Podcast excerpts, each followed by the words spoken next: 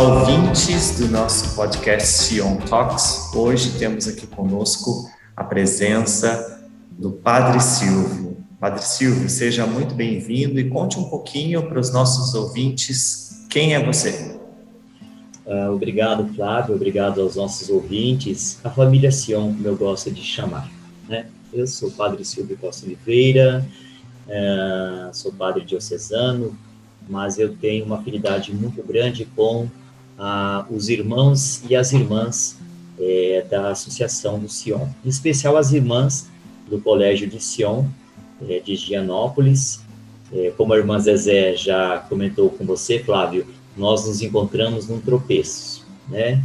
Numa ida para Israel, numa, numa uma conversa em comum, Deus sempre acaba arrumando uma forma, um jeito de nos entrelaçar. E foi assim o meu primeiro contato com as irmãs de Sion, é, em 2012, na verdade.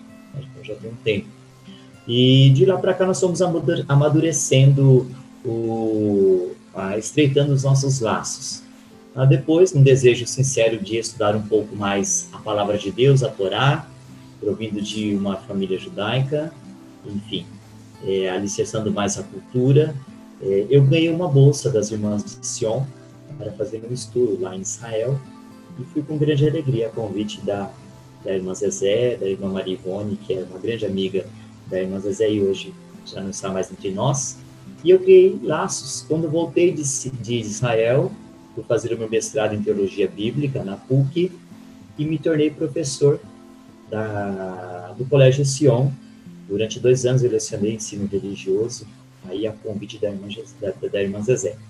E criei laços, com, em especial com a irmã Zezé, com as, as irmãs, enfim, e sempre me coloquei à disposição para estar a serviço daquilo que for necessário para o nosso colégio, para o bem-estar das nossas crianças, de nossas famílias. Né? Então, excelente. Estamos aqui excelente. hoje batendo esse bate-papo aí, redescobrindo um pouquinho da, do nosso encontro com o Sion. Exato, Silvio. E hoje a gente vai falar um pouquinho Quer dizer, você vai falar um pouquinho, nós vamos aprender com você o significado da Páscoa para os cristãos e judeus. Então, eu queria começar do começo. Eu queria que você nos dissesse o que, que significa a palavra Páscoa. É, num, num rápido momento do hebraico, a palavra Páscoa ela vai estar originariamente ligada à passagem. Uma passagem rápida, uma passagem com pressa justamente, mais uma passagem marcante. Foi a grande passagem da escravidão do povo judeu para a liberdade.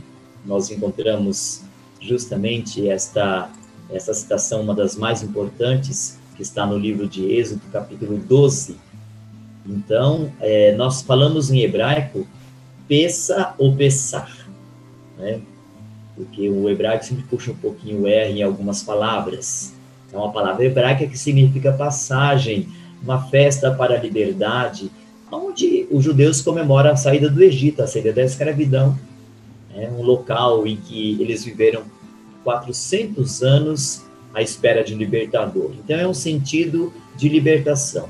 É um período de escravidão que eles viveram e que eles passam para a, a liberdade. Dentro do calendário judeu, Flávio, é, no hebraico, é, é conhecido é, muito essa festa. Ela está é, dentro de uma situação, uma das mais importantes de toda a, o alicerce da liberdade no judaísmo e também para nós no cristianismo. Ela é uma festa, então, muito importante. A Páscoa judaica é comemorada anualmente aí nos dias 14 e 15 de Nissan. Nissan é mais ou menos o mês de abril para nós. É mais ou menos o momento é, em que Deus manifesta a Moisés a libertação do povo. Então, eles têm que comer rapidamente uma, uma ceia, uma festa, para irem é, justamente para essa passagem, para essa libertação. Então, é um dos eventos mais importantes e uma memória perpétua que deve ser celebrada por todo o povo judeu. Ela não é esquecida, porque a festa da liberdade. Então, seria mais ou menos um, um, um, assim, um apanhado geral, porque é muito extenso dentro da língua judaica é, a expressão. Mas o que a gente define com mais precisão, é essa passagem para a liberdade. E te ouvindo, é, você falando sobre, então, os costumes e a cultura judá dos judeus também, me veio à cabeça a pergunta: existe uma diferença? É, e qual é essa diferença? Quais são as diferenças entre a Páscoa judaica e a Páscoa cristã católica? Então, na verdade, a nossa Páscoa cristã, eu sempre digo que ela é um continuar da Páscoa judaica. Por isso que ela se torna também para nós cristãos uma memória perpétua, perfeita. Porque nós continuamos no sentido de libertação. Os judeus celebram a libertação da escravidão, saída do Egito para a terra prometida. E nós, cristãos, celebramos a passagem da morte para a vida. Então, é uma libertação também para eles. Então, ao mesmo tempo em que essa Páscoa tem alguns diferenciais para nós, ao mesmo tempo ela nos une mesmo, no mesmo sentido de libertação, de esperança. A festa da Páscoa, tanto para os judeus quanto para nós, é uma festa de esperança, uma festa de alegria. É, quem não sente alegria em ser libertado de uma situação, de um jugo, enfim. Então, esse, esse sentido. Então, ela tem assim, um momento celebrativo que toma uma certa direção dentro do cristianismo, certo? Com alguns novos ritos, mas ela não deixa de estar centrada naquilo que é próprio tanto da comunidade judaica quanto da comunidade cristã, que é celebrar a liberdade, a esperança de uma nova vida, tanto aquilo que nós, seres humanos, buscamos hoje, né? Com esse tempo da pandemia, a gente espera uma libertação desse vírus, dessa dessa situação de morte que nós estamos vivendo e tentando sobreviver. Por isso que a Páscoa ela é uma festa religiosa, sim, mas uma religiosidade que expressa uma liberdade para toda a humanidade, não só para cristãos, não só para judeus, mas para todo ser humano que quer viver livre da escravidão do pecado, das dores, da fome, da miséria e de toda qualquer situação que vai gerar opressão na vida e no coração da humanidade. Então, Páscoa judaica caminha juntamente com a Páscoa cristã. Tanto que no nosso calendário elas estão muito próximas. Às vezes acontece é, de celebrarmos no mesmo dia a Páscoa judaica com a Páscoa cristã, caindo no mesmo dia, porque é, nós temos um calendário é, solar, mas os judeus têm um calendário lunar e às vezes acaba coincidindo as datas. Se eu não me engano, três anos atrás nós celebramos no mesmo dia, a data certa. Então elas estão muito próximas, até nisso elas estão próximas. Mas um verdadeiro sentido de libertação. Claro, as diferenças é, de alguns ritos, mas o contexto religioso sempre é o mesmo. Olhando num, aspecto mais amplo, é, dentro do que você nos traz, que ela é a celebração, ela traz essa passagem, ela traz esses ritos, é, qual que é a grande mensagem, se é que a gente conseguiria resumir em uma grande mensagem que a Páscoa nos deixa, tanto a Páscoa, a Páscoa, perdão, judaica quanto a cristã? Qual é a maior mensagem de ambas? Eu creio que a maior mensagem que ela traz é dentro desse sentido da liberdade que Deus ofereceu ao povo e que Deus oferece a nós.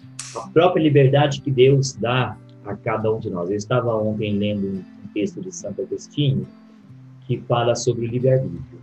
É a liberdade que Deus deu ao ser humano que o pecado e as situações nos roubou e nós, por más escolhas, muitas vezes nós sabemos optar por aquilo que é bom, por aquilo que é certo, por aquilo que é justo, e aí perdemos a nossa liberdade. Israel perdeu a sua liberdade, nós perdemos a nossa liberdade e nós a reconquistamos nesse ato celebrativo novamente. Deus olhou para nós, na sua infinita misericórdia, nos concedeu sabedoria e graça e poder de escolha. A Páscoa, então, justamente para nós é esse poder que nós temos de escolha escolher o bem, escolher o mal. Deus não interfere nessas coisas, nos dá esse livre-arbítrio. E a Páscoa é justamente isso. Deus deu ao povo judeu essa escolha de liberdade mais uma vez, e Deus a nós, e deu a nós também, cristãos, mais uma vez, a escolha da liberdade. Por isso que, num sentido geral, dentro da Páscoa cristã e judaica, nós celebramos essa passagem para uma nova vida, para uma nova liberdade. E nada melhor do que falar sobre a liberdade em tempos pandêmicos, né? Pandemia, onde nós fomos tolhidos da nossa liberdade maior, que é ir e vir. Né? As pessoas conscientes não estão circulando por aí, né? Nós estamos nos cuidando. E eu estava lendo o seu artigo, Padre Silvio, que você escreveu, chamado A Mesa. Ele traz, traz a abordagem que a mesa é um lugar de diálogo, é um lugar de encontros. E como que isso é visto nessa história, nessa história tão rica, judaica e cristã? Quais foram as fontes e as reflexões Eu, que você trouxe? Na verdade, Flávio, o artigo ele trata sobre a mesa, a importância a mesa como esse lugar do encontro, do diálogo, né, da conversa entre família, mas é, eu até cito no artigo a questão é, da mesa, por exemplo, esses dias eu não coloquei, mas eu estava refletindo, porque depois que você escreve, você vai pensando outras coisas, né? E eu acho que eu esqueci duas mesas importantes. Eu citei algumas coisas, mas não em profundidade. Mas uma das mesas que eu acho que eu esqueci de fora, nesse tempo da pandemia, nós falamos sala de cirurgia e a mesa de cirurgia, aonde nasce a vida, onde os médicos lutam. Né? Então, a mesa ela tem inúmeros significados importantes. E dentro da Páscoa, a mesa hoje na tradição judaica e também na, na, na Páscoa cristã, a mesa tem o seu lugar. A festa da Páscoa judaica, a mesa se torna o centro, aonde a família se senta, aonde a família vai relembrar o que Deus fizera na vida deles, né? Aonde cada um tem o seu lugar dentro da Páscoa judaica. O pai senta na cabeceira, a mãe ao lado, os filhos, cada um tem o seu lugar dentro desta dessa celebração e sentados à mesa.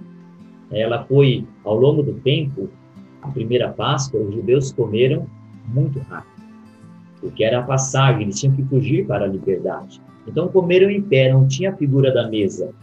Mas com o desenrolar da, da, dos tempos, e acima de tudo, é, com o amadurecimento dessa festa perpétua, segundo o livro do Êxodo, é, então a comunidade judaica vai desenvolver é, uma festa muito bonita em volta desta mesa. Uma festa que dura, uma festa de Páscoa dura aí no mínimo de três a quatro horas, um jantar bem celebrado, com conversa, enfim, tem a parte religiosa, mas depois se estende, porque é o lugar é, da família se reunir, é o lugar da reza, né, dos peluchinhos, das orações, das bênçãos, é o lugar do diálogo, do questionamento. A criança mais nova pergunta para o pai por que, que essa noite é diferente das outras noites, enfim. Então, desenvolveu toda uma pedagogia em torno desta mesa. Uma mesa bem preparada, bem enfeitada, não tem coisa melhor quando se prepara a mesa da Páscoa, porque ali nós vamos celebrar o momento da liberdade. Então, o prato principal dessa mesa, além das comidas gostosas que nós vamos ter, do jantar, né, do, do que vai ser oferecido, das taças de vinho, do pão, da toda a parte celebrativa, tem ali o sabor da liberdade. Então, relembrar esse sabor da liberdade. Liberdade que hoje nós somos, como você mesmo disse, fomos tolhidos em nome de buscar algo maior, que é preservar a vida. Então, a mesa, dentro do, do sentimento judaico-cristão, digamos assim, é, ela se torna, então, esse ponto de, de encontro, de união todos nós sentamos é, em torno de uma mesa, né? Para dialogar, para conversar. Existe um, um, um pensamento judaico que eu gosto muito, é, bem das antigas, né? E ele diz assim: é, se há estudo da Torá, deve haver partir do pão. Se não há partir do pão, não há estudo da Torá. Tem que ter alimento. Então, sentar-se na mesa ao redor dessa mesa é justamente isso, é alimentar-se da sabedoria dos, dos, antigos, da sabedoria dos ensinamentos religiosos, das conversas que nós vamos ouvindo de nossos pais, nossas famílias. Então é muito importante sentar-se à mesa. Por isso que ela se torna dentro da celebração da Páscoa, tanto no judaísmo quanto no cristianismo, é, esse momento central, onde nós temos ali um lugar de diálogo e de encontro. Nós nos encontramos as famílias vêm para o almoço de Páscoa, né? No judaísmo, é, as pessoas vêm para a celebração da Páscoa e todos estão em torno desta mesa. Um objeto que muitas vezes, que durante a, a, o ano é desvalorizado, mas dentro desta celebração, ela se torna então um ponto de encontro, de diálogo para o homem e para a mulher, para toda a família. Excelente. É, ouvindo é, você também, é, fiquei pensando sobre é, essa questão da liberdade que perdemos, então de estar com as famílias, com os parentes, com os amigos, com as pessoas, os entes queridos, para essa celebração da vida, dessa liberdade que, que é uma Páscoa eterna. Né? Nós podemos celebrar essa Páscoa todos os dias, mas diante desses tempos difíceis que a pandemia nos trouxe, esses des grandes desafios que ela nos trouxe, que mensagem você nos deixa a esse respeito, para a gente finalizar o nosso bate-papo? O que, que você compartilha conosco?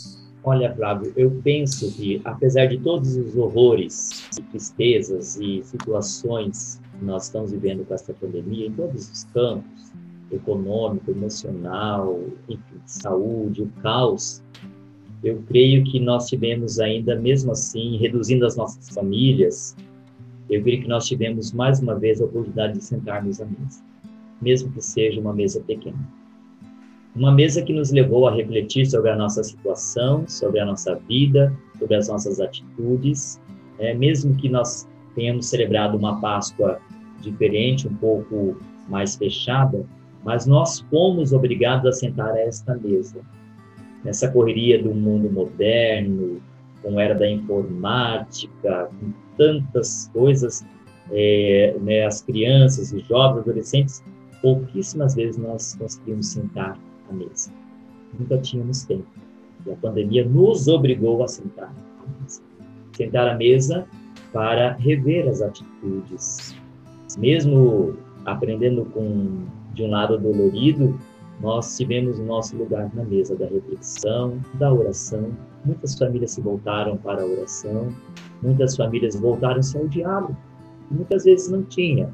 A mesa, como eu disse, ficou um pouco esquecida. Fazíamos as nossas refeições em frente à televisão, em frente à internet. O pai almoça em lugar, a mãe almoça em outra, as crianças na escola. Com esse fechamento dolorido para toda a sociedade, eu creio que nós ainda podemos tirar algo de bom para todos nós. Sentar-se à mesa e voltar novamente a esse convívio familiar.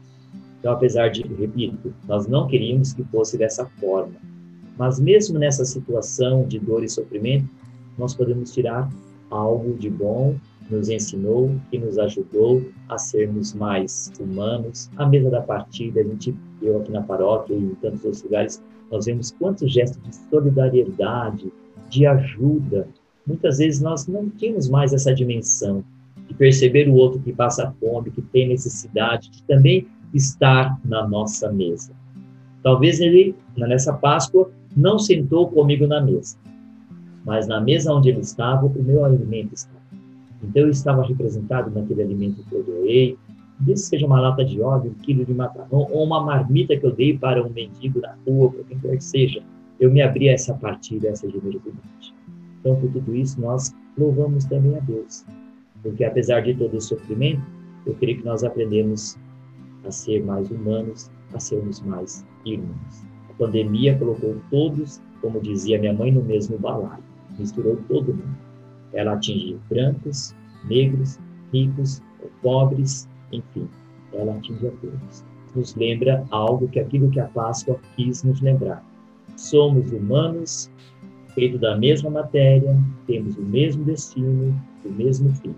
O que fica entre nós são gestos de amor e de solidariedade. Isto é sentar-se Excelente. o que você traz é muito profundo, porque a Páscoa ela nos pede essa reflexão e a pandemia nos trouxe essa reflexão prática, né? A todo instante a gente precisa reavaliar os sentimentos, as nossas relações, o que, como você bem colocou, o que é importante hoje, né? É, já tem um ano que nós estamos nesse desafio. O que é importante? Todo, não teve uma pessoa no planeta Terra que não deve ter pensado sobre os valores da sua própria vida, das coisas que você corre atrás, do estresse que você vive, das, das, relações que você constrói. Então, muito, é um prazer muito grande te ouvir e, e ouvir a sua mensagem tão profunda que nos, que nos faz refletir mais ainda. Em nome do colégio, eu quero agradecer é, esse tempo na sua agenda, essa sua disponibilidade de bater esse papo conosco e espero que você consiga estar conosco em outros momentos aqui no nosso podcast, tá bom? Deus quiser, sempre que eu puder e tiver oportunidade, nós estaremos juntos. A gente pode continuar o nosso bate-papo e, acima de tudo, lembrar que todos nós estamos sentados à mesma mesa, né? A mesa do ensino, estamos sentados na mesa da humanidade, onde nós saibamos partilhar um pouquinho que cada um de nós temos para o crescimento do outro. Então, muito obrigado e que agradeço a oportunidade. Fiquem com Deus. Shalom. Como se diz no hebraico, Traó. Até logo. Até logo, Padre Silvio. E você que está em casa, participe conosco, comente, mande sua dúvida. Se tiver alguma dúvida ou quer ler o artigo do Padre Silvio, só mandar sua mensagem para nós. Até breve. Tchau, tchau.